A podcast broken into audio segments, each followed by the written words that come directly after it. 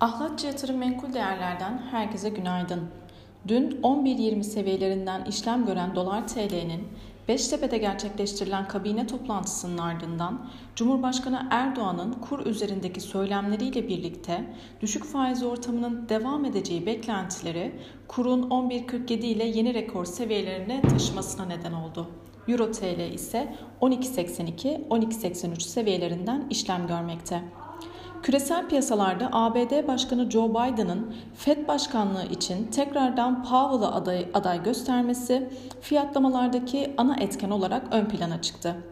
Biden'ın seçimi piyasalar tarafından Fed'in varlık alımlarını azaltmaya öngörülenden daha erken başlayacağı beklentilerini kuvvetlendirdi. Standart Poor's %0,32 düşüşle kapatırken Nasdaq kapanışa doğru teknoloji hisselerine gelen satışla birlikte %1 geriledi.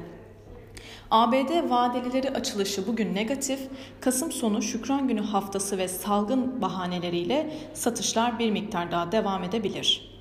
Ons altında 8 günlük tepe oluşumu sonrasında özellikle 1852 doların altında kalmaya devam ederken Biden'ın yeni Fed başkanı olarak Powell'ı tekrardan önermesiyle dolar endeksi 96.50 seviyelerinde güç kazanırken ons altın 200 günlük üstel hareketli ortalamasının biraz üstünde 1808 seviyelerine kadar geriledi.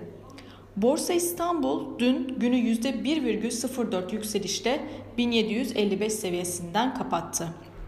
Brent petrol enerji maliyetlerindeki artışa paralel olarak ve stratejik rezervlerin gündeme gelmesi ve bu konuda OPEC artı ülkeleriyle herhangi bir uzlaşıya varılamaması nedeniyle bugün de %1 düşüşle 78,93 dolar seviyelerinden işlem görüyor.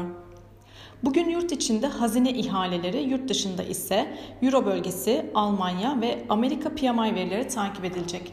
Herkese bol kazançlı güzel bir hafta dilerim.